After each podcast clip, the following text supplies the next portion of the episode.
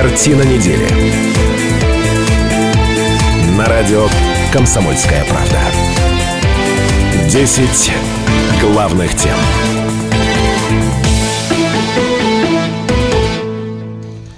91,5 FM в Иркутске, 99,5 FM в Братске, сайт kp.ру из любой точки мира, телеканал АИС, телеканал ТВС. Все это радио «Комсомольская правда». Все это программа «Картина недели», пятница, 17.05. В это время мы встречаемся для того, чтобы вместе с вами, профессор, что сделать? Обсудить самые важные проблемы, которые произошли в Иркутской области за неделю. Совершенно верно. Сейчас вам представлю соведущих, а меня зовут Наталья Кравченко. Но вместе с вами, уважаемые слушатели и зрители, мы обсуждаем все эти самые важные события и проблемы за неделю. Поэтому напоминаю... Ну, телефон... проблемы или события обсуждаем? Профессор обсуждает события и проблемы. По-моему, профессор всегда больше любил результаты, чем Нет, проблемы. Не умничай. Ну ладно. Обсудим все. 208-005, телефон прямого эфира. Пожалуйста, присоединяйтесь. А, ну и представлю а, соведущих. По традиции а, начну с постоянных ведущих нашей программы. Мудрецы-неврастенники вновь в сборе. Мы, кстати, пропустили целую пятницу. Я очень соскучилась по вам, уважаемые слушатели и зрители. Чего не скажешь о докторе исторических наук, профессоре, патриархе нашей программы – патриархе Кайназоевиче Станиславе Гальфарбе. Добрый день. Чего только о нем не скажешь, да. Он мудрец, да? Мудрец, да, ну и неврастенник. Шмидт в ночи, помочь. Политолог, публицист, отличник нашей программы Сергей Шмидт. Добрый вечер, здравствуйте. Ну и по давней традиции нашей программы, поскольку я самая сердобольная ведущая иркутского телевидения, я не оставляю вас наедине с мудрецами-неврастенниками и всякий раз в эту студию стараюсь пригласить и приличных людей тоже.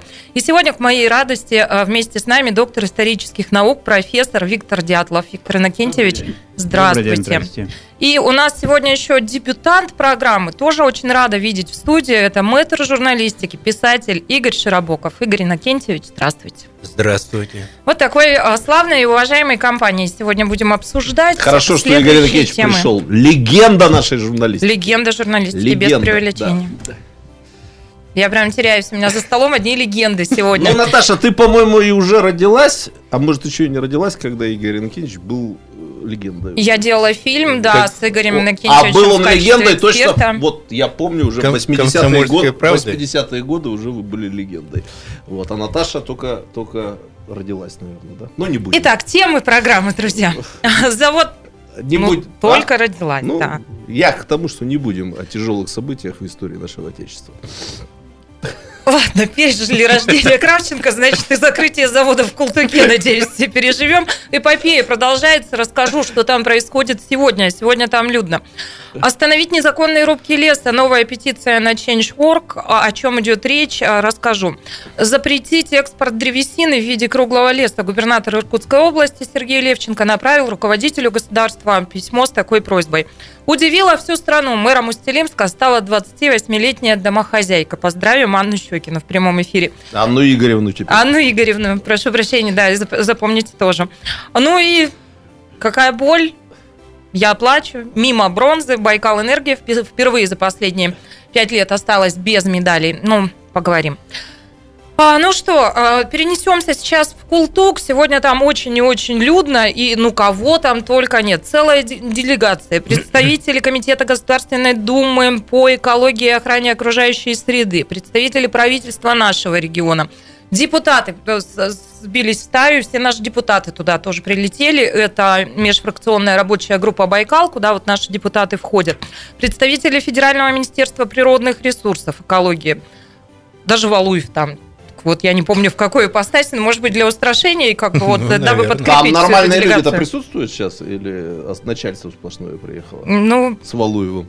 В общем, что в марте этого года руководитель региона написал обращение на имя министра природных ресурсов и экологии с просьбой инициировать проверку положительного заключения государственной экологической экспертизы проектной документации завода, сообщают нам в официальных релизах.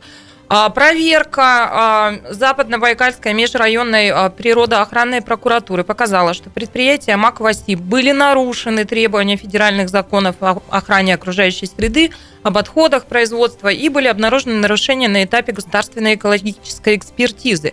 Еще нашли нарушения на этапе общественных слушаний, которых как особенно там и не проводилось. И строительство завода по розливу питьевой воды компании «Аквастип» приостановлено. Приостановлено решением суда. Что происходит сейчас? Сейчас говорят о том, что необходимо демонтировать все уже построенные сооружения, а, за счет собственника, а собственник, а, в общем, лоб не разбивает, особенно все это там сносить. И, вероятно, регион на себя возьмет затраты на то, чтобы все это ликвидировать, а потом через суд будет взыскивать собственника. Меня во всей этой истории смущает вот что. Вот это весь а, дурдом. То есть каким образом можно было получить разрешение, потом их оспорить, потом признать, что эти разрешения были незаконными. Экспертиза получена, оказывается незаконная, по правилам, без правил. То есть, по факту, собственник начал строить, имея все необходимые документы на руках. Дальше выясняется, что ничего подобного Я добавлю только к дурдому еще следующее. Ну, дурдом, Строительство приостановлено, но при этом уже велено все уже убирать велено за убирать, собой. Да? То есть, она остановлена или приостановлена? Запрещено или приостановлено? А, У нас и строительство твоего любимого дворца, Ледового дворца 2 тоже приостанавливали Фу, на два дня. Да. Ну, ну, там убирать ничего не попросили, да. Незаконное. Э, Кировский районный суд признал незаконным строительство завода по розливу воды в Култуке. А, вот это другая история. Да. Станислав Иосифович уже на высоком старте. Ну и генеральный директор Аквасип Дзюйгофа сказал, что удивлен решением, не понимает, как суд мог вынести такие решения. Ну, вот Мудрецы, если... вам слово, я ну, ничего не понимаю в этой Если истории. позволите, я бы начал с другого. Я бы начал с того, что, или начал с того, что мне вообще непонятно, каким образом мы собираемся здесь инвесторов-то вообще сохранить как класс.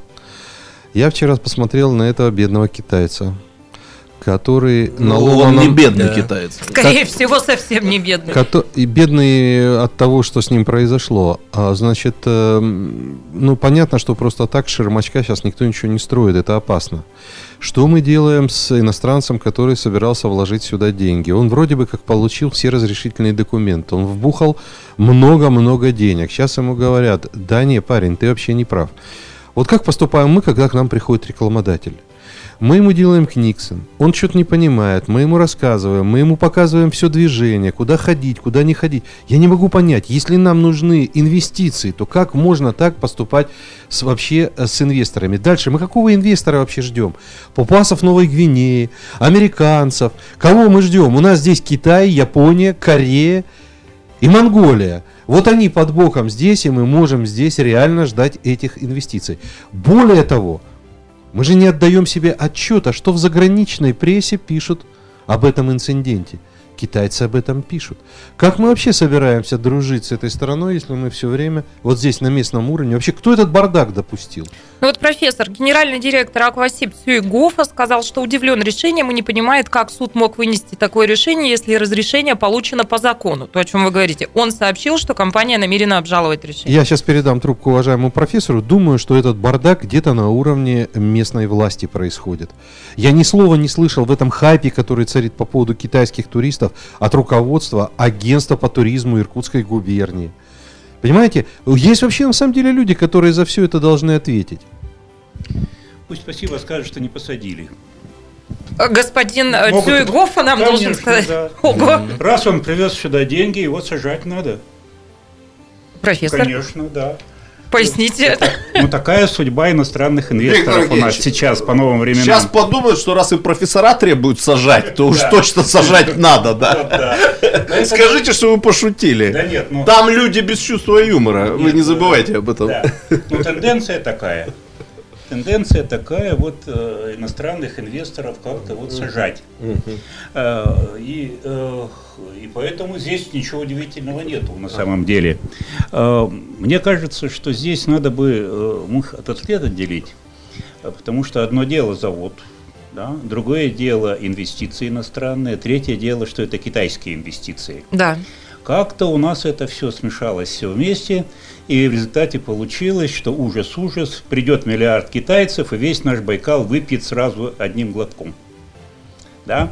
А, вот, и а, а, то, что я читал об этой ситуации, это не то, что там а экологическая экспертиза, там того всего, а то, что вот китайцы опять зловредные китайцы, опять они чего-то злоумышляют. И вот по поводу нашего Байкала. Ну, а Байкал известно нам святыня, это я без всякого юмора. Это храм наш, да, и, и поди-ка только за день нашу святыню, наш храм, значит, все, так сказать, вплоть до Валуева, вот, они придут наш храм защищать и Виктор хорошо. Виктор Никитич, представляете диапазон от Сергея Зверева до Николая Валуева? Вообще интересно. Интересно Там еще Все зверье против. Ну, Кто еще? Боня. А, и Боня, да. Ну, слушайте, интересно-то интересно, но, в общем, хорошо, ладно, с этим парнем поступили Игорь Никитич, вы знаете Боню? Ну, слышал, Это читал. кличка моей собаки. А, но на самом деле, вот э, какая-то странная достаточно ситуация. Все поменялось местами. Власть, которая должна была дать разрешение, дала, теперь отбирает его назад. Она вроде выступает за защиту Байкала. А противоположная сторона, которая издает нормальные типа законы, она говорит все наоборот. А, кстати, любопытный кульбит. Ведь действительно эти разрешения были получены, а потом мы говорим, слушайте, нет, сейчас, мы защитим Байкал, ручки нет, вот они. еще обе партии в нашей иркутской двухпартийной системе друг друга объявляют на партийном уровне ответственными за то, что китайцы могли выпить наш Байкал. Это тоже не безинтересно, но после перерыва. Что думаете вы обо всем об этом? 208-005, телефон прямого эфира. Мы вернемся в студию студию через пару минут. Картина недели. На радио «Комсомольская правда».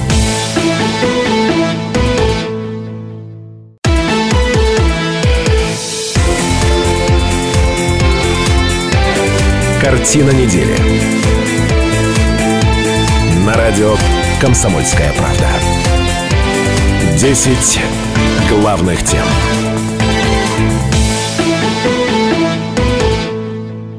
Радио «Комсомольская правда» – это программа «Картина недели». Мы продолжаем. В этой студии Шмидт, Гольфарб и Кравченко, а наши соведущие сегодня Виктор Дятлов, доктор исторических наук, профессор. Еще раз здравствуйте. Добрый вечер. Да не вы. И добрый вечер. О, мания величия. Он профессор И вместе с нами легенда иркутской журналист, не, то, не только иркутский писатель Игорь Широбоков. Игорь Иннокентьевич, еще раз здравствуйте. Добрый вечер. Ну что, мы продолжаем, мы обсуждаем ситуацию на Байкале. 208-005, телефон прямого эфира. И Тамара вместе с нами. Здравствуйте, прошу вас. Добрый вечер. Здравствуйте. Вы знаете, вот то, что вы озвучили по этому всему заводу, да, я бы, как говорится, вы там говорите по эти кульбиты все. Один еще из кульбитов. Я очень несколько раз прослушала репортаж вашей журналистки, которая была здесь, э, «Комсомольская правда», правильно? Да, да. И давайте позвольте, я еще проанонсирую. В понедельник да. 8.05 а, этот же репортаж будет. Расскажите. Вот, вот, вот. Ну, я, ну, я слышала, наверное, там вот, когда она выступала э, в московской передаче. Да, да. Значит, так, там вот такие подробности, которые все-таки можно было расслышать, там не совсем была внятная речь э, значит, мэра этого Култука, э, Култука по поводу именно, вот как я как-то вас спрашивала, финансовой составляющей отдачи да, от него. Там, что прозвучала цифра, насколько я тщательно слушала ваш репортаж той московской журналистки, какие-то там два с половиной миллиона для местного бюджета, для их местного бюджета Култука. А еще очень интересные подробности – что все китаец-китаец, а там ведь какие-то были, когда-то были выданы, причем очень давно, да, я так понимаю, что уже наступает за давностью лет, на строительство, значит, там новое выделение земли, и в качестве, помимо китайца, в качестве учредителя этого завода были там какие-то местные товарищи, э, то ли там какой-то мэр, этот бывший мэр этого района, и все. Как говорится, не делал в этих деталях, что ну, понимаете, да, поэтому э, очень, я просто не могу понять, вы, ваша-то редакция имела иркутское отделение тому репортажу? Нет, это, это репортаж действительно готовила наша московская коллега. А, спасибо огромное, Тамара, за вашу реплику. Но хочется сказать такое, что Бог его знает, где тут дьявол, в каких так, деталях. Э, Ничего я не вот понимаю. Я не ищу никаких дьяволов. Пускай вот прокуратура, я когда делал интервью с главным байкальским прокурором природоохранным, он сразу сказал, скорее всего, первое, второе, третье, то, что сейчас озвучили. Но почему-то никто ни черта не хочет сказать, что будет с этим китайцем, с его вложениями, с его инвестициями. Меня заботят сотни других инвест... инвесторов. И пойдет ли кто-то вслед за ним? Кто пойдет за ним в эту область? И почему власть вот заняла какую-то странную позицию? Строили, строили, здрасте, построили. Странная э, позиция мне показалась э, вот в том, что впервые, наверное, э, волну погнали там не экологи, не эксперты, не политики, а такие знаменитые люди, как Зверев, а как это Боня, Соль земли. Соль земли, да. да. И вот э, у них экспертные оценки. Боня, например, в своем блоге пишет, что э, вода Байкала – это его кровь, и кровь не смейте трогать. То есть, э, следуя ее логике, надо заткнуть вообще ангару, чтобы вода не вытекала, и это, в общем, будет э, катастрофа. Сильная метафора. Очень серьезно. Кровотечение, как при. Да. Вот Байкал, э, если... Э, ну, это известные цифры.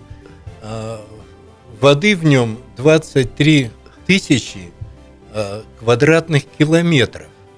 То есть, если нарезать эти кубики километровые в ширину, в высоту, Э, то ими можно покрыть Землю от южного полюса до северного, еще хвостик свистнет на 3000 километров.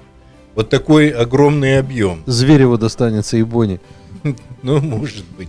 И вот э, а из-за этих труб э, началась какая-то вот экологическая возня.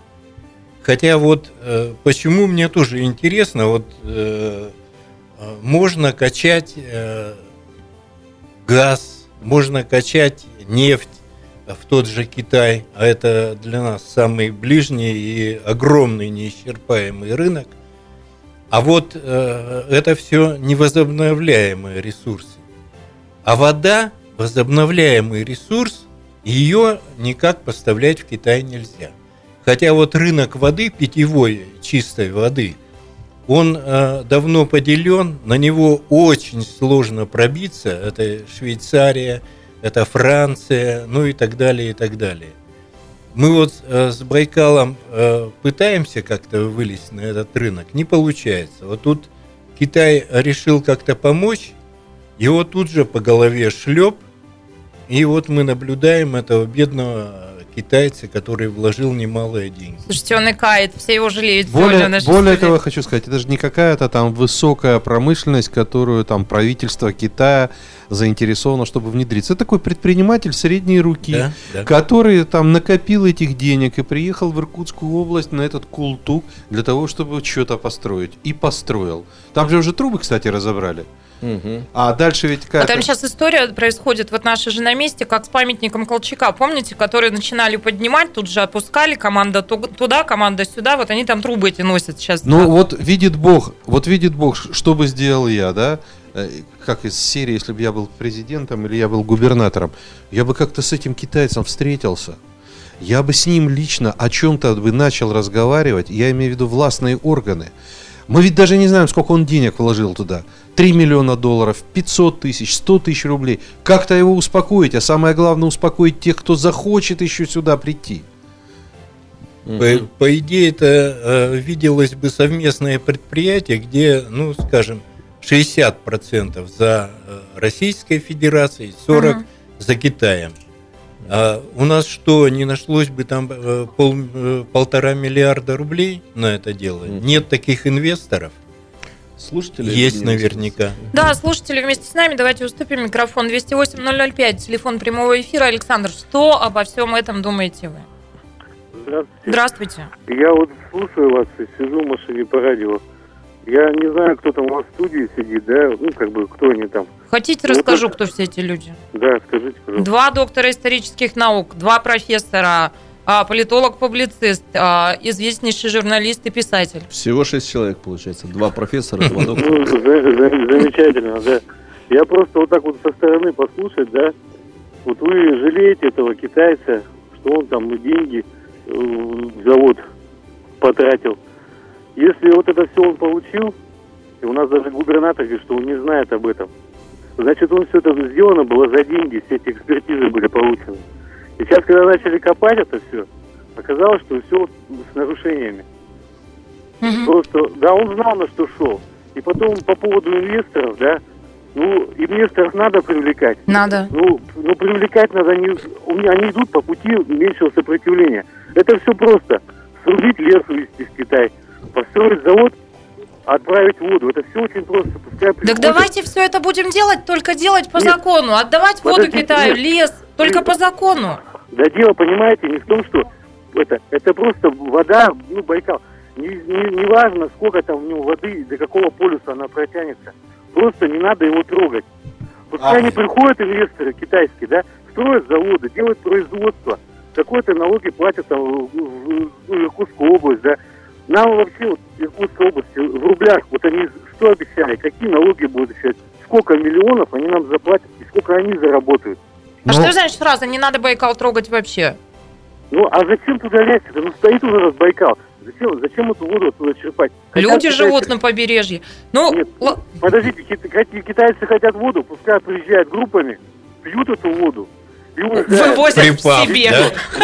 Да? И, ба- и банками, пластиками увозят. Простое, поставить завод и качать эту Да нет, это не так просто поставить завод. Вы, видимо, далеки от промышленности. Вообще строительство завода питьевой воды это очень высокоточное технологическое производство. Это самое чистое производство, которое можно придумать на Байкале. Там очень высокие ПДФ, и стандарты и так далее. И более того, вы не услышали, что сказал выдающийся журналист Широбоков. Это возобновляемый ресурс, он ни от вас, ни от меня не зависит. Это водичка, которая с гор собирается. Вы хотите, чтобы эту воду через плотину пропускали? Вот сейчас энергетики накопили столько воды, что не знают, куда ее девать. Вот сбрасывать потихонечку ее будут. И так она течет в Енисее, а оттуда в Северные моря. А там Северный морской путь, и все эту водичку будут пить где нашу воду пьют Александр, белые медведи. с нами еще Александр. Но ну, если есть что ответить, то очень коротко. Просто не надо туда лезть, в этот Байкал. Пускай приходят китайцы, строят заводы, да. делают какое-то производство. Все, а Александр, не надо. все, спасибо большое не, не за вашу понял, реплику. Как? Понятно мысль. Ну, при, приехали, припали, в себе увезли. И строить заводы можно, а Байкал трогать нельзя. Вот тоже а, ну не да, да. Понятно. Я в оставшуюся минуту хотел бы просто напомнить о том, что здесь у нас в гостях присутствовала депутат законодательного собрания, которая сообщила я не, перепро... не перепроверял эту информацию, что вот в нашем понимании завод это разлив воды по бутылочкам, на самом деле по бутылочкам там разливать ничего не будет, а будут забирать в цистерны, как я понял, и бутылочки-то будут наполняться на китайской земле. Это так к вопросу о том, что мы э, завод представляли более или менее Нет, адекватно. Просто если они будут продавать в Китае эту воду, то им проще с точки зрения экономики там разливать, чтобы не вести уже готовую продукцию. Ну это значит трубопровод. Ну вот в том-то это... и дело, что у нас это слово завод завод, по-моему, используется немножко в таком пиаровском смысле. Это не, совсем завод, как мы его Понятно одно, что совершенно ничего не понятно. Через две минуты продолжим разбираться. Картина недели. На радио «Комсомольская правда».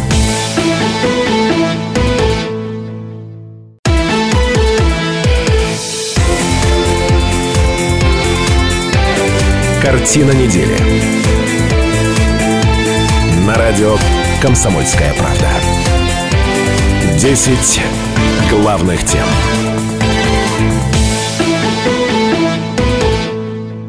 Картина недели продолжается. В этой студии Шмидт, Гольфарб и Кравченко. Наши соведущие а, Виктор Дятлов. Виктор Иннокентьевич, здравствуйте еще раз.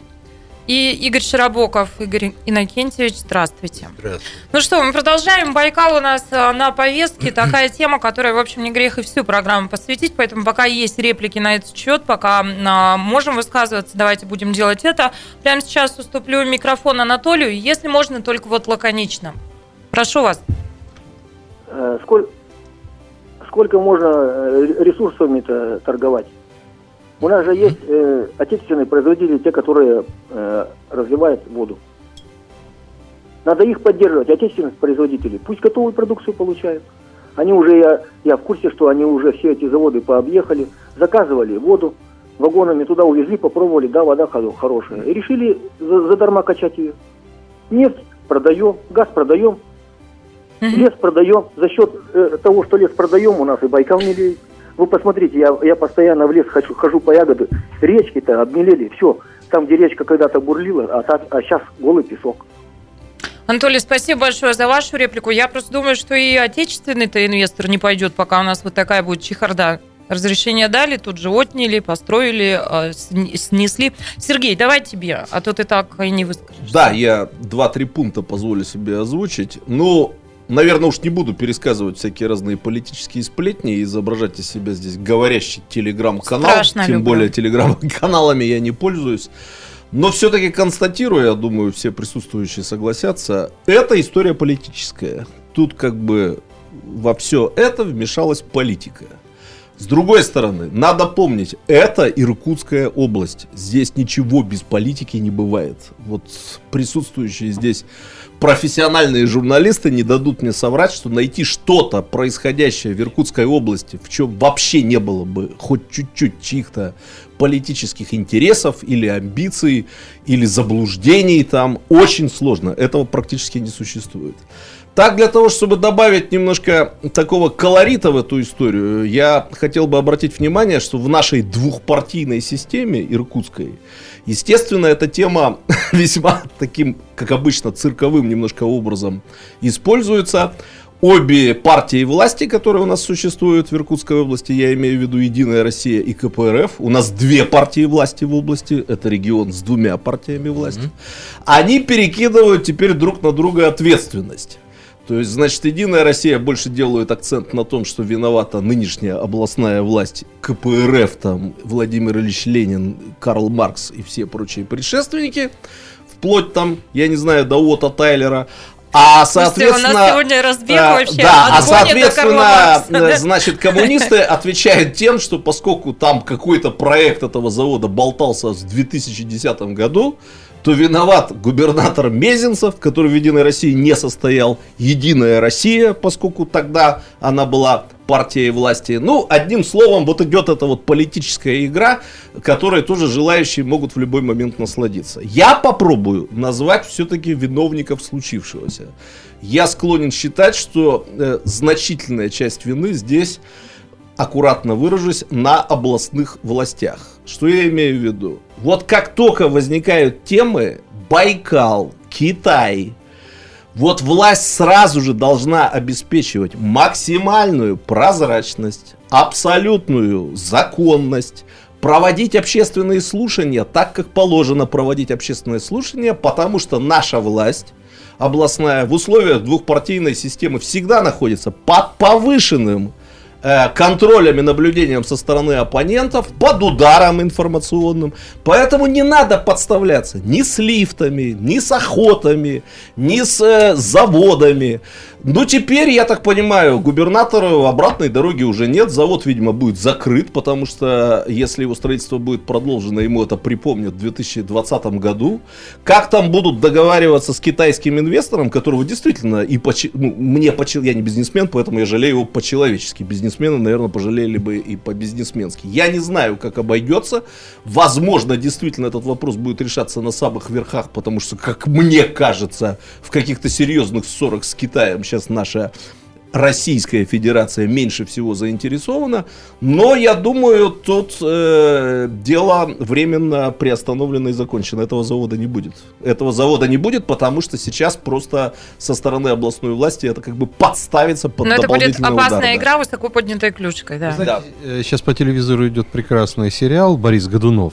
Я всем его советую смотреть. Вот когда ты говоришь, завод будет приостановлен, я в этом не уверен, что он будет вообще на всю жизнь приостановлен. А я же сказал, сейчас пока не будет. А потом, после 2020 года... Сделают, если сделают все экспертизы, экспертиза должна показать, что нужно для того, чтобы заводу быть. Ага. И вот тогда, возможно, все случится. Что касается... Попутно замечу, что Станислав Ильич Гальдфарб, видимо, единственный доктор исторических наук в России, который хвалит сериал «Году Годунов в основном, и доктора исторических наук поносят его, на чем свет стоит. Ну, это так. Времени мало. Так, ну, а Шмидт единственный политолог, который не читал Балашова, но хвалит Началась спикировка мудрецов-неврастенников. Брейк, друзья, давайте а, уступим место Галине. Здравствуйте. Алло. Мы слушаем вас, прошу. Здравствуйте. Здравствуйте. Э, очень злободневную тему вы подняли. Большое вам спасибо. Да. Знаете что? У нас единственное в мире, что осталось, это Байкал. Это самое чистое, самое красивое озеро. И все вокруг абсолютно вырубают. И, конечно, жаль, что среди вот вас, выступающих, нет чиновника очень большого такого, будем говорить, масштаба. Потому что вообще ночью посмотришь, лес везут вагонами, все везде, извините, вырубается, все везде загрязняется. И просто страшно становится. Галин, спасибо не большое за вашу Байкал, реплику. Все большие чиновники сегодня на Байкале как раз-таки в Култуке. А чиновник, который за вырубки отвечает, находится под следствием. Это следующая наша тема. Мы про вырубки тоже хотели поговорить, пока Виктору Иннокентьевичу уступлю микрофон. А то интеллигентным людям в этой студии трудно. Мне кажется, что тут очень важно, что речь идет не просто о заводе, э, не просто о заводе, так сказать, на Байкале, э, но о том, что это китайские да. инвестиции. Да? Это Китай, сразу вызывает напряжение. Это сразу да. вызывает напряжение, потому что, э, вот как бы сказать, от Китая, ну так уж привыкли, мы ждем всегда всего самой гадости. Да? Как это пошло с давних времен, так вроде бы и сейчас, и подвохов. И подвохов. А, и а, все меняется. Привыкли сначала к китайским рынкам, страшно боялись. Боялись китайских диверсантов и китайских шпионов в 90-е годы, что каждый торговец – это шпион. Потом как-то поняли, что вообще зачем столько шпионов, когда тут в очередь выстраиваются секреты продавать и так. Вот, э, да, зачем это все? Э, привыкли к торговцам, ну, вроде все. Появились китайские туристы, опять шок – а, и э, вокруг этого ну, светопредставления, они нам весь Китай закакают, вот, э, весь миллиард приедет и, и сядет тут на берегу Байкала, вот. Э, пить воду. Да, пить воду и одновременно, вот, да. А, и, и, и ну, Китай – это наша судьба. Мы рядом с Китаем живем и будем жить, и будем жить всегда. Это, конечно, гигантская страна. Это, конечно, великая цивилизация – это, конечно, э, народ, который ориентирован ну, на себя, ну, всегда был ориентирован на себя. У Китая не может быть ни друзей, ни, ни врагов. врагов, да, э, вот, он сам по себе. И это нужно принимать, ну мы живем, у нас э, зимой 40-градусные морозы, можно сколько угодно гундеть, что у нас апельсины не растут, ну не Но растут. это данность. Это данность, да, Китай, и Китай данность. данность. И поэтому надо иметь с ним дело как с данностью. Э, надо использовать, возможно, ресурсы. Э, нужно опасаться каких-то вещей, которые реально можно опасаться. Не устраивать вокруг этого истерик. Ну, я вообще не понимаю, чем помешал этот завод. Угу. Да, Я два слова да. добавлю. Сейчас а, еще угу. секундочку. Другое дело, если там были нарушены наши российские законы. Но это, не, это совершенно не важно, китайский бизнесмен, не китайский бизнесмен. Э, иностранные инвестиции, российские инвестиции. Законно построен на берегу Байкала, незаконно. Нарушена природоохранная. Э, пос, пойдите посмотрите на Малом море, сколько там настроено всего. я очень подозреваю, что почти большая часть этого всего настроена, как бы сказать, эм, с небольшими нарушениями природоохранного законодательства или в Листвянке в той же самой. Почему такого? Ну, давайте уж смотреть, это все, охранять Байкал, так охранять. А, я подозреваю, все-таки я согласен с вами, что э, ну, выборы близко. Выборы близко, и, и тут, конечно, каждая лыка в строку. И я стопроцентно уверен, что и про китайский туризм тут будет. Что вот понаехали тут эти китайцы просто не увозить теперь наш лес, а понаехали с деньгами, будут скупят все наше золото. А, и вот, шоколад Аленка. И, и шоколад Есть. Аленка, и, и мы останемся Детское вообще ни с чем. Да. Да. У нас законы странные, я вот э, вклиниваюсь побыстрее, пока Шмидт не успел. А я все а, мы... на перерыв. Мы когда-то э, с энтузиазмом пели э, русский с китайцем «Братья навек», но я думаю, что у нас вот э, эти личики не похожи, и вообще мы не братья, мама и папа у нас немножко разные. А кто Это... русский с китайцем? Об этом мы будем говорить после большой перемены. Сейчас мы выйдем из эфира на 20 минут, а О. а после вернемся и продолжим. Надо мудрецам подостыть. Да, остыньте Профессору и вы. походить И в 6 надо. часов профессору надо походить. Вокруг в 18 стола, да. часов мы снова с вами. Надеюсь, вы с нами.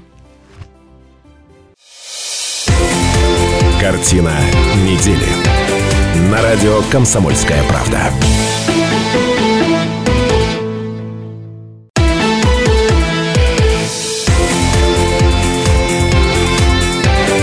Картина недели. На радио Комсомольская правда. 10 главных тем.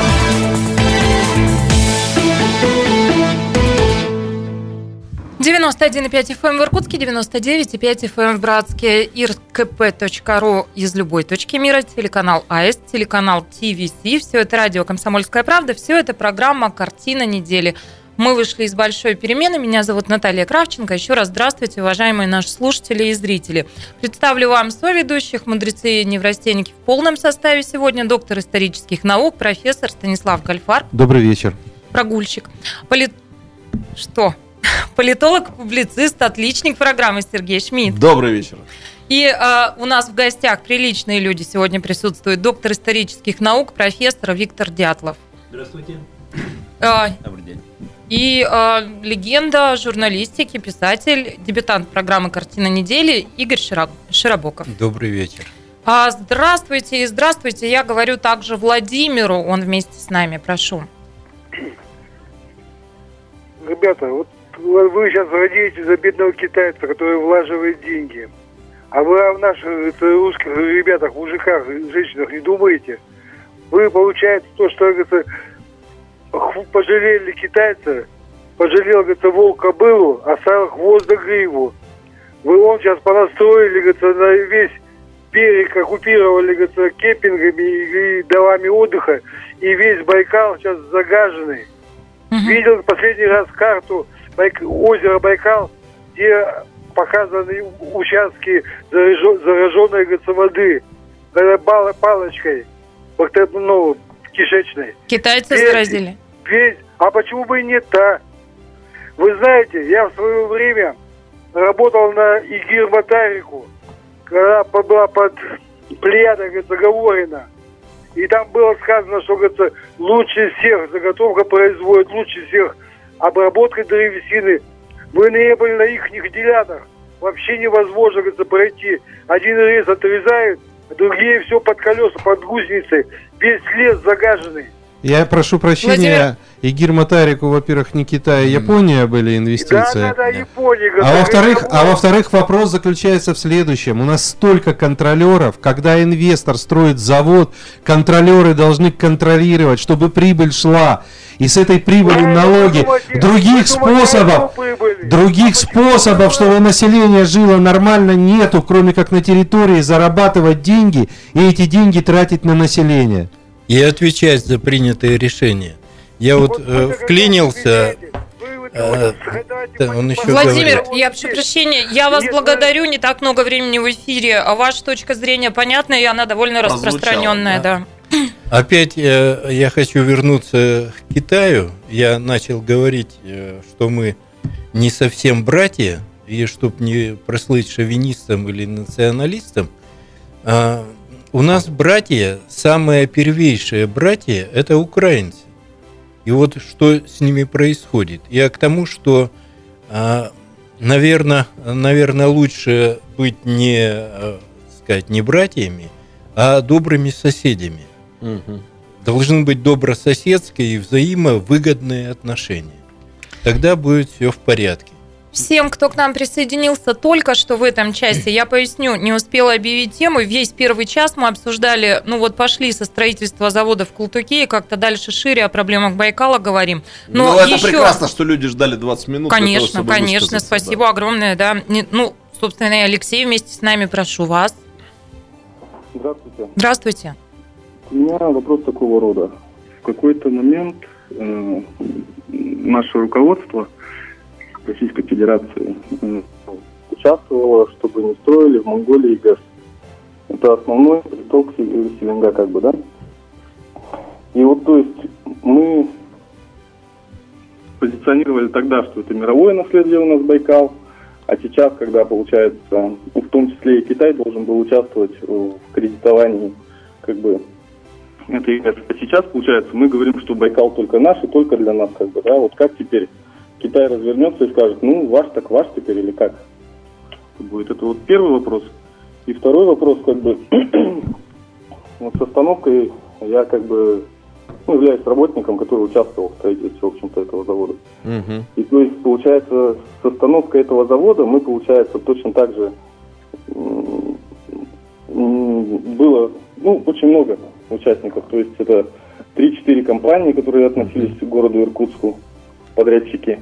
И помимо этого все материалы, которые, они все были производства России как бы. Вот и то есть с остановкой завода, да, получается, мы тоже как бы понесли убытки. Ну, есть, Алексей, Алексей, скажите, пожалуйста, можно я проясню с вами этот вопрос? Этот завод-то планировался, мы правильно поняли, что вода в цистернах должна была уходить э, в Китай? Нет, Или его все-таки ее должны были разливать здесь, в бутылках? Нет, полностью производство, то есть э, разлив воды должен был быть на территории этого завода. Бутылированные. Да? Ага, да, понятно. Он, Спасибо. Он вот. Владелец завод, один, он китайский инвестор. Не понял? Владелец один – это китайский инвестор. А, вот это я как бы не могу сказать. Ну, Алексей, там, Алексей вы знаете, у меня к вам огромная просьба. А если это можно и удобно вам, оставьте, пожалуйста, нашему звукорежиссеру за эфиром телефон. Может быть, мы когда-то еще к вам обратимся за каким-то комментарием или пояснением. Спасибо огромное за вашу реплику. Я просто отвечу Алексею. Спасибо. Ну, это хороший пример, что человек, который работал на строительстве, к нам позвонил. А, еще раз, вот э, моя позиция. Если там допущены нарушения, они должны быть устранены. И лучше, чтобы это было сделано ну, в следующем вот таком инвестиционном проекте до того момента, когда начинается строительство. Это первое. Второе. При любых стечениях обстоятельств власть, а именно она инициирует начало строительства, должна вести такие объекты. У нас не так много этих инвестиционных проектов. Это, понимаете, флажок. Это как бы фонарик всем остальным. Приходите в территорию. Ну не будет у нас американский форт открывать завод. И Бенц Мерседес у нас Он, в кстати, закрывает свой Ну, в Калуге, завод. ну, пардон, да. в Калуге много заводов таких. Но не будут здесь из-за логистики делать машины. А вот водичкой поделиться можем, все равно она утекает. И очень здорово, если власть осознает, что она ответственная не просто за то, чтобы прокукарекать, что ах, инвестиции, а еще довести их до того, чтобы кнопочку угу. вот эту включить. Можно я две реплики произнесу? Одну в продолжении того, что Игорь Иннокентьевич сказал, а другую в продолжении того, что Виктор Иннокентьевич сказал э, до перерыва. К вопросу о соседях. Ну, вообще, это общеизвестный факт, что с соседями бывают часто проблемы, не лады. А с братьями? А с братьями да, с братьями тем более. Ну, как-то вот на меня всегда производит впечатление отношения между португальцами и испанцами. Это уж, казалось бы, соседи. Ну, чтобы португалец болел в футболе за испанскую сборную, он скорее удавится, значит, и, соответственно, наоборот, да. Но поэтому Китай в этом смысле э, сосед, но надо надо понимать, что такие проблемы, они будут возникать. И к тому, что сказал Виктор Анакинович, действительно, китайская политическая культура, она, наверное, нам не совсем понятна, я бы даже сказал, во всех отношениях противоположна нашей. Это действительно э, понимание того, что как бы у Китая нет э, врагов, потому что все враги умрут рано или поздно, а Китай останется. И у Китая как бы нет друзей, потому что друзья тоже все умрут рано или поздно, а Китай останется. То есть это не наш случай, когда мы не знаем, что с нами произойдет через 10 лет, там, даже через 5 лет. Это другое немножко вот мышление, что с Китаем никогда ничего не случится, да, то есть такая вот некая уверенность в себе. И это тоже одна из множества причин какого-то отсутствия взаимного понимания, но мне кажется, это не моя мысль, но я абсолютно с ней согласен выстроить нормальные отношения с Китаем это чуть ли не главная внешнеполитическая задача России на 21 век. Вот с учетом всего сказанного, с учетом, собственно говоря, этих общественных страхов и опасений, которые у нас присутствуют. У нас сейчас довольно в обществе запутанное отношение к Китаю. Я не знаю, Виктор Никитич, вы знакомы или нет, но когда э, с этими данными два или три года назад опрашивали население России, кто у нас союзник, у нас Китай неожиданно вышел на первое место. То есть там, а, а, это вообще было как бы вот какой-то переворот. Ну вот соцопросы, кого вы считаете союзником России, да? Второй Науру. Да, ну нет, про Науру никто ничего не знает. Это вот то, что люди знают. Я всегда студентам говорю, вы не забывайте про Армению. Это единственная страна э, на постсоветском пространстве, которая действительно, в общем-то, всегда поддерживала Россию во всех ее внешнеполитических, как мы скажем, Э, э, включая авантюрах, да, вот, но до недавнего времени. А, а ее всего 3% вспоминают, да, говорят, несправедливо по отношению к армянам. Но Китай вот выходил на первое место, я читал это собственными глазами, результаты, ну, такого простого анкетного соцопроса, э, поскольку американцы враги, Китай теперь вроде как должен быть другом. Э, поэтому выстраивать вот эти вот нормальные отношения, это чуть ли не вот ключевая внешнеполитическая задача, в том числе и чтобы не было этих страхов и опасений. Вот так я это все понимаю. Валентина вместе с нами. Я вас прошу очень коротко, полминутки буквально. Здравствуйте. Здравствуйте. Э, я хотела спросить, вот у нас Байкал находится под охраной ЮНЕСКО. А вот как-то разрешение какое-то можно, нужно брать или не нужно? Извините, мы строим завод, который будет выкачивать ежесуточно по 5 с лишним тысяч кубометров воды. Не получится ли так, что Китай со временем будет торговать э, по всему миру нашей водой? Так, ну я вам ну, отвечу. Пора переходить к другой теме, а, начали не, повторяться. Ни да. под какой, э, значит, защитой или ответственностью ЮНЕСКО Байкал не находится. Байкал является памятником мирового природного культурного наследия. Это действительно статус ЮНЕСКО. Но, Но... через пару минут мы поговорим еще Картина и про лес. недели. На радио «Комсомольская правда».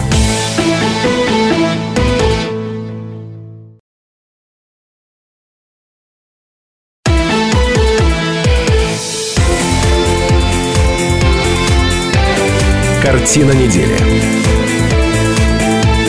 На радио «Комсомольская правда». Десять главных тем.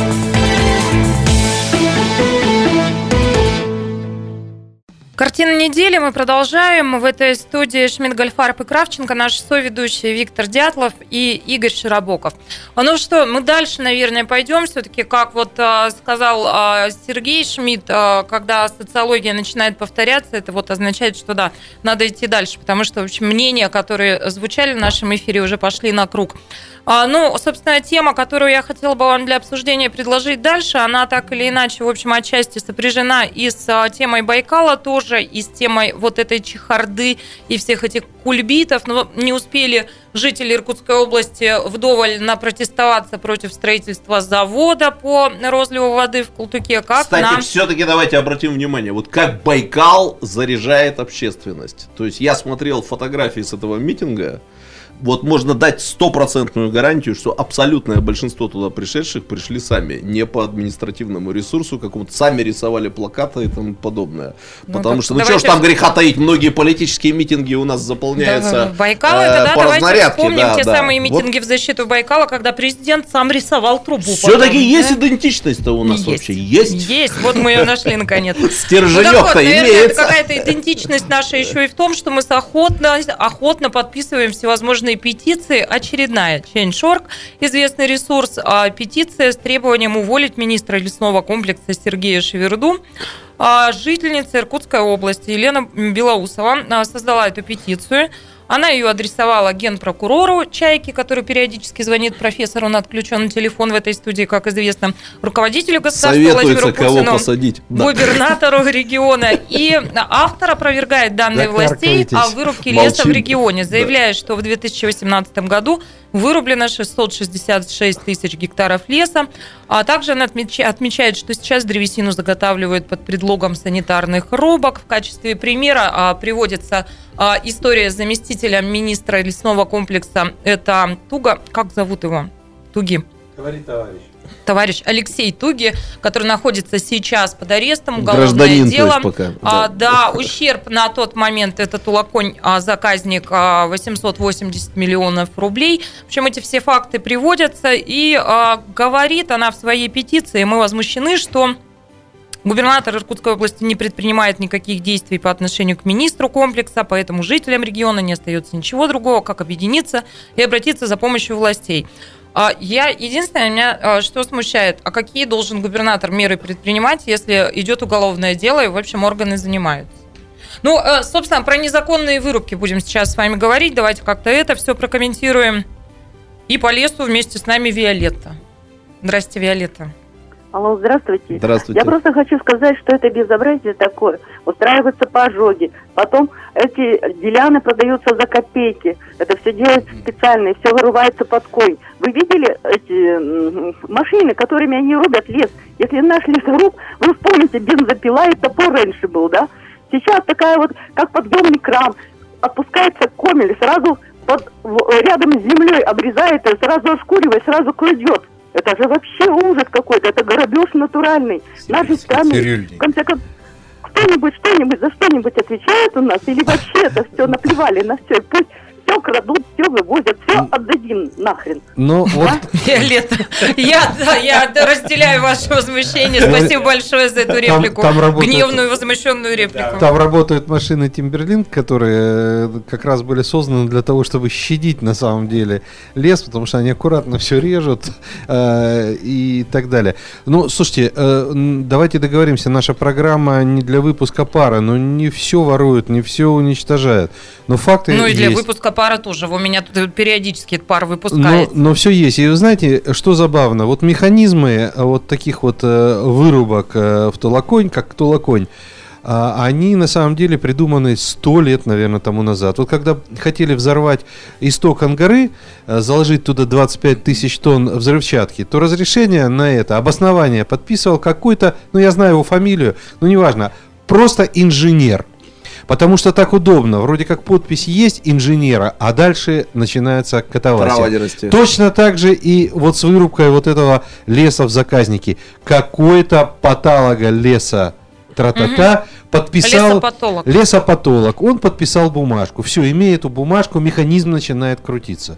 И, э, конечно, это просто беда. Ну, как можно было столько леса вырубить? Я, честно говоря... Если хотите, если э, про Туколань мы заговорили, я, ну, вот несколько цифр буквально, да, чтобы не перегружать. А, на самом деле э, была подписана вот та самая бумажка, о которой говорит профессор, и э, по факту вырубили лишь одну пятую часть от этого объема и вовремя спохватились. То есть ущерб на самом деле мог составить и должен бы был составить 2 миллиарда рублей, а не 880 тысяч. Александр, вместе с нами, прошу. Не с нами Александр. 208-005, пожалуйста, присоединяйтесь. Угу. Ну, да, что? мы говорим теперь. А что, а что у меня сегодня все такие робкие? Вот два интеллигентных человека присутствуют в студии и источают вот эти флюиды, что даже мудрецы-неврастенники как-то интеллигентно начали Ну, мы опять, видите, оказываемся перед э, одной из самых непростых проблем в российском управлении, если честно. Я по поводу министра Шеверды. С одной стороны, наверное, ну, во, имя министра уже сопряжено, соединено с таким количеством странных всяких разных историй, включая там уголовные дела и арест, да, его непосредственного заместителя, я же правильно понимаю. Вот, да. что как бы этика требует, наверное, от нашего губернатора уволить министра или министру подать в отставку. Но вы знаете, что у нас э, с самых верхов нашей вертикали власти э, исходит другая как бы деловая культура, что трудно найти потом человека, который быстро бы разобрался во всех проблемах и эффективно руководил бы тем или иным направлением. Поэтому увольнять надо только в самом крайнем случае как раз уже когда с наручниками к нему придут, там mm-hmm. уже можно увольнять. Я не знаю, я когда наблюдаю за такими явлениями, мне тоже кажется, что, может быть, для успокоения широких народных масс неплохо было бы поменять лесного начальника, потому что и высказывается он, на мой взгляд, не, э, порождая вот эту вот тревожность. Помните, что там лес надо вырубить до того, как туда караеды придут, там, значит, успеть вырубить и продать. Там помимо караедов еще ряд вот... Еще там какие-то гусеницы мог, могут приползти, да. Но с другой стороны, э, вот это вот, я всегда радуюсь, что мне не надо принимать таких кадровых управленческих решений. Ну, в самом деле, вот что делать в такой ситуации? Вот там сидит профессионал, разобравшийся э, э, во всех вопросах. Его заместитель уже сидит в прямом смысле этого слова. Надо убирать этого профессионала и назначать нового, или пусть пока не сидит, сидит на своем кресле. Вот большая проблема. Все-таки филармонии надо менять что-нибудь. Все там.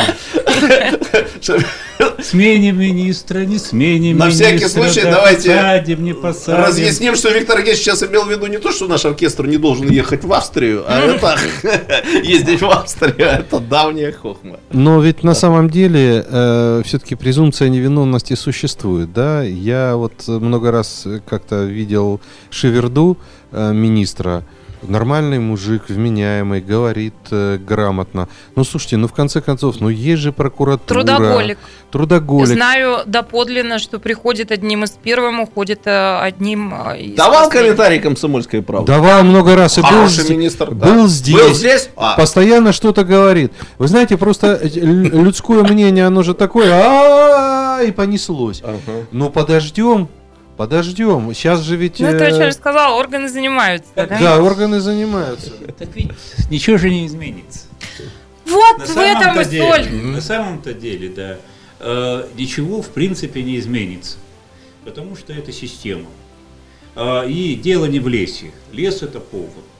Лес это, так сказать, ну, это вокруг чего складываются отношения. А отношения, они вот такие, какие есть. Воровали, воруют и воровать будут – вот, и да, и... Спасибо вам за оптимизм. Да, Расправились крылья за спиной моей. Александр, мы успеем. Лес и дороги у нас самые лакомые. Но ведь на самом деле, вы смотрите, в последние месяцы посадки идут повальные. Уж если Ишаева прихватили, ему 70 лет. Это же вообще знаково. То есть... Большой папа. Центральная власть дает э, позыв, э, говорит, ребята, ну смотрите, кого еще нужно, чтобы вы перестали кого воровать? Кого еще посадить, чтобы вы перестали воровать? Это интересная интерпретация. телефон прямого эфира. Александр, кого посадить, чтобы перестали воровать? Ну, вы знаете, это очень трудно, так сказать, вопрос такой очень трудный. Но все говорят о презумпции невиновности и все такое прочее. Второй говорит, значит, ага, о том, что воровали, ворова, воруют и будут воровать. Ну а что теперь? А что теперь, Александр? Не воровать, ну, а что ли, теперь? Что теперь? А что? Вот один уголовник правит областью, значит, ворует, у него все прочее, ага. И что? И все это бесследно, так сказать, останется, что ли? Александр, вот если как-то коротко а, вашу мысль резюмировать, а, что да вы мысль, хотите сказать? Мысль моя говорит о том, что надо менять губернатора Иркутской области – так а ничего же не изменится, говорят мудрецы. Придет другой, ну, будет воровать. Да, конечно, придет другой. Ну, перестаньте. Третий, четвертый. Мы вот так вот и это самое. Ага. Александр, спасибо да. большое за вашу вот реплику. Сколько уже губернаторов пересадили, они, видимо, действительно воровали. У нас ни один не сидел. Да. Никогда. Да. Это раз. Это тоже иркутская Кстати, это упущение. Но и... никогда. Слушай, все, уходим из эфира. Сейчас вы придут ведущие и вернемся. Картина недели. На радио «Комсомольская правда».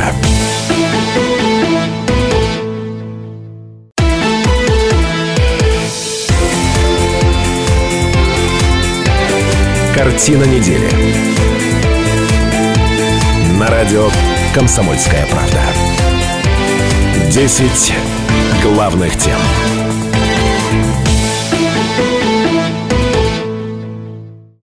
Картина недели мы продолжаем, продолжаем очень быстренько, потому что последний фрагмент мы в эфире. Есть у нас тема, которую мы хотели бы все-таки сегодня задеть. Сенсация, но прежде э, вырывает у меня микрофон, профессор. Да я хотел бы сказать нашим читателям э, о том, и слушателям нашим, что мы вовсе здесь спорим не для того, чтобы кого-то обвинить в воровстве или в негодяйстве каком-то. Поэтому я всех призываю корректно относиться к э, такого рода заявлениям. Э, пока суд не поставит точки последней, никто никого не имеет права обвинять во всех грехах. Рассуждать можем. И корректно я прошу вас высказываться по следующей теме, потому что главная героиня дама. Давайте все-таки будем а, вежливые. Ну, вся страна обсуждает ну, сенсационные недели, да, итоги выборов а, мэра а, в Усть-Илимске. 25 марта, марта утром там проснулась знаменитая 28-летняя домохозяйка без высшего образования Анна Щекина. Кандидат от партии ЛДПР набрала 44, чуть больше процента голосов, и обошла своего главного конкурента а, единоросса Сергея Зацепина, у него 37, и он был председателем тамошней Думы. Да? Ну, а «Комсомольской правде» удалось до Анны Игоревны дозвониться. После этого уже, по-моему, не смог сделать никто, поэтому у нас есть а, сюжет об этом. Давайте послушаем, может быть, не весь, но чтобы вы послушали героиню, как она звучала после своего триумфа. Дозвониться до 28-летней домохозяйки Анны Щекиной, которая сенсационно выиграла выборы мэра Устилимской, проснулась знаменита не только в своем городе, но и во всей стране практически невозможно. Оно и понятно. Поздравления от друзей и родных сыплются сотнями, и телефон буквально разрывается. Но корреспонденты «Комсомольской правды» в Иркутске прорвались. На вопрос, каково это проснуться популярной, как рок-звезда, девушка отвечает очень бодро. Проснулась чувством радости и гордости что мы отстояли, что явочку подняли, что все встали, все дружно пошли голосовать, что мы, жители города, решили, кто будет стоять у руля, и только нам решать, как нам жить дальше, и я горжусь своими экспeriенцами. Кстати, внимательные пользователи соцсетей уже нашли одну очень любопытную переписку Анны. В разгар предвыборной гонки в феврале этого года девушка написала, что якобы даже не хочет выдвигаться на эти выборы. Нет, нет, это неправда. Да, я целенаправленно хотела победить, я все делала для этого, я вела свою агитацию, у меня были баннеры, у меня были видеосюжеты, я призывала их голосовать, голосовать за ЛДПР. Я агитировала для себя, да, я была реальным кандидатом, я была сильным кандидатом, и я победила. Программа одна, работать на благо города, слышать город, слышать жителей города, сделать город комфортным для проживания, и чтобы у нас здесь молодежь оставалась, а сделать акценты на университет, на образование. Подтвердила Анна Щекина и то, что ее первым заместителем станет единорос Анатолий Дубас. Кстати, именно ему многие пророчили легкую ну вот сейчас мы всю эту историю прокомментируем. Я свернула сюжет, времени мало. Ну да расскажу только нашим слушателям и зрителям, что она подтвердила нам в беседе, что у нее действительно статус домохозяйки, подтверждает, что у нее нет высшего образования, она пыталась учиться на бухгалтера, но а, так не закончила, она не работала, у нее есть шестилетний сын и 15 соток огорода, которым она планировала вплотную заняться этой весной, но, по всей видимости, теперь ей придется заняться другими делами тоже. Дум вас придет и будет копать, там все в порядке. Я поправочку важную внесу, чтобы не критиковали нас за эту программу. Дубас э, год назад, когда я брал у него интервью, да? он сидел на этом месте, был единороссом, сейчас он не единорос.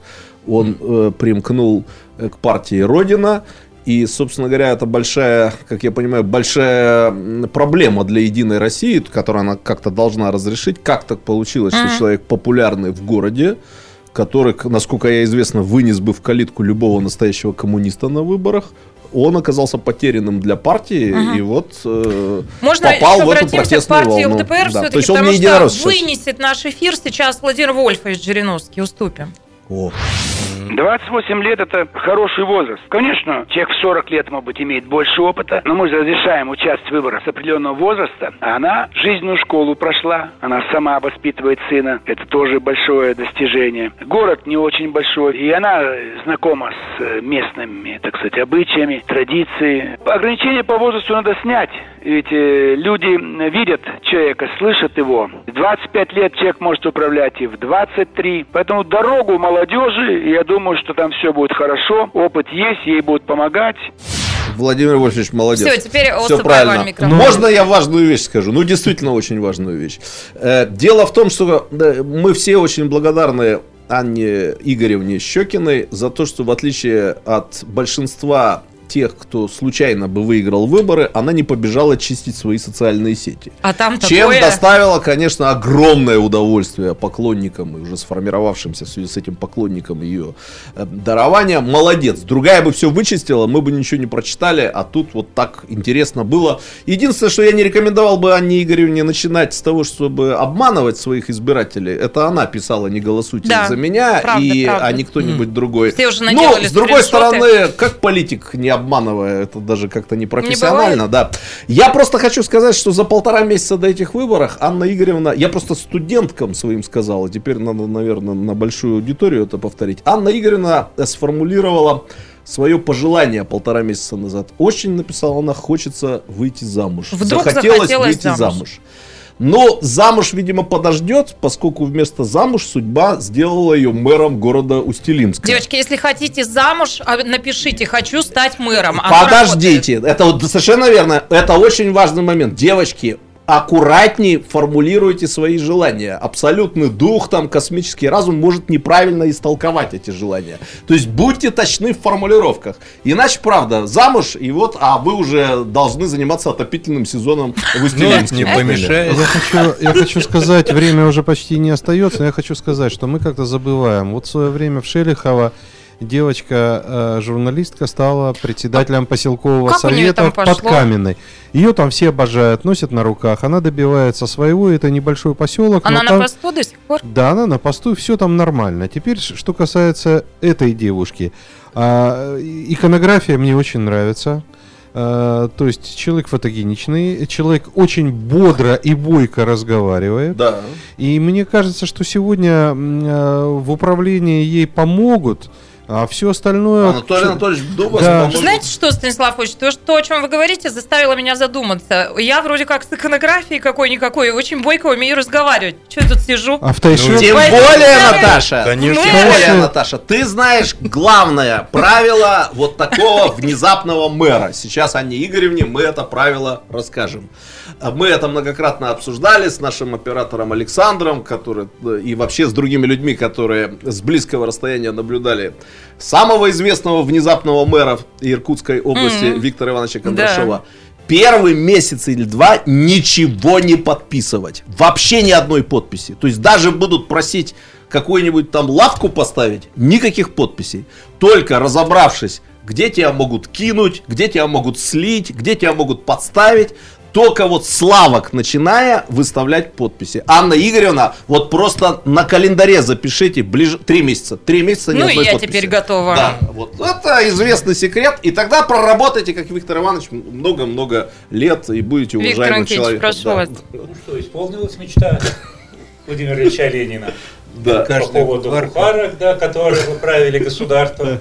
Устилим город непростой, интеллигентный город с очень э, развитым и политически подкованным населением. Управлять таким городом это, в общем, не хухры-мухры. Угу. Да, я уж не говорю про все обычные проблемы городские, там отопление и все прочее, и прочее. Ветхие поэтому, сети, да, поэтому ума. ушли замуж или как-то вот так.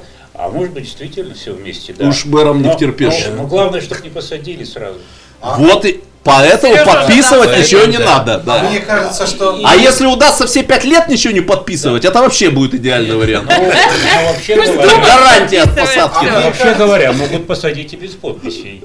Ну, ну, тренд такой сейчас. Тогда... Да, Виктор Иннокентьевич, я только в мэры собралась. Виктор Иннокентьевич сегодня в хорошем сибирском каторжанском расположении духа. Все вопросы сводятся к все. Слушайте, а мне кажется, вот она заберется на, значит, грузовик и скажет там сантехникам или там слесарям, скажет там тарарам. А они же ей ничего не ответят, побегут сразу сети чинить. Они там тарарам побегут. Судя, по, все, побегут, судя по всему, она может им в ответ еще раз ответить. У меня нет никакого сомнения, что Наташу Кравченко мы когда-нибудь увидим тоже в должности мэра. Единственное, что я сомневаюсь, ей сразу лучше с города Иркутска начинать или на Усть-Илимске Но если учесть, что да. не далее, как вчера, мой руководитель вошел в а, студию и сказал, Кравченко, уволю я тебя, и скоро, я им ответила, слезами умойтесь, оплакивая потерю, он сказал, ничего подобного. Поэтому, ну... А, с Тайшета, с родного Тайшета. Тайшет не жалко. Да, да, уже почти не, ну, безработная, ну, надо ну, думать о мэрстве. Пускай потренируется каким-нибудь вагонным депо вначале поруководить. Что да сразу город-то, а? Вагонное депо. Почему На губернаторство можно уже замахнуться. в принципе. Чего мэром? Да. Вот, я уже подписи собрала практически. Спасибо вам, друзья. А, всем нашим слушателям и зрителям, которые сегодня не успели высказаться в нашем эфире по теме Байкала, хочу сказать, что 1 апреля эту тему будут обсуждать и в прямом эфире информационного шоу на ТВС. Команда канала запускает новый проект. Смотреть можно в кабельных сетях Иркутской области, Бурятии и Забайкалья, во всех социальных сетях, в Яндексе. Короче, будем бодрыми и злыми, и всех порвем. А вообще канал существует с 2013 года прославился кинохроникой с Слободчиковым, а теперь вот еще и собственное производство будет. Ура! Коллегам успехов пожелаем. Ну, а я хочу поблагодарить вас, уважаемые слушатели, зрители, и вас, мои дорогие соведущие. Мне было с вами очень интересно. Как всегда. Славного вечера пятницы и хороших выходных. Всего доброго. До свидания. Всего доброго. Картина недели. На радио «Комсомольская правда».